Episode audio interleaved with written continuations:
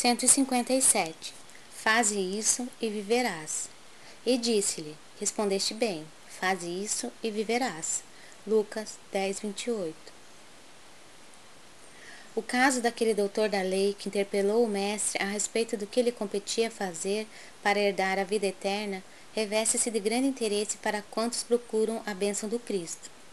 A palavra de Lucas é altamente elucidativa.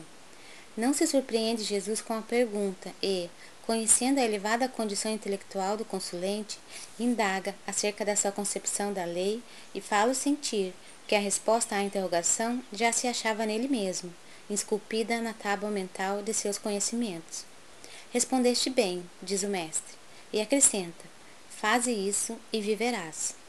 Semelhante afirmação destaca-se singularmente, porque o Cristo se dirigia a um homem em plena força de ação vital, declarando, entretanto, faze isso e viverás.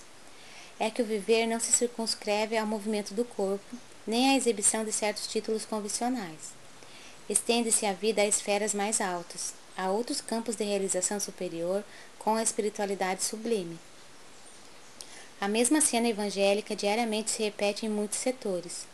Grande número de aprendizes, plenamente integrados no conhecimento do dever que lhes compete, tocam a pedir orientação dos mensageiros divinos quanto à melhor maneira de agir na terra.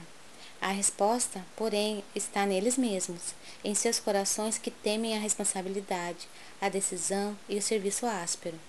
Se já foste banhado pela claridade da fé viva, se fosse beneficiado pelos princípios da salvação, executa o que aprendesses do nosso Divino Mestre. Faze isso e viverás.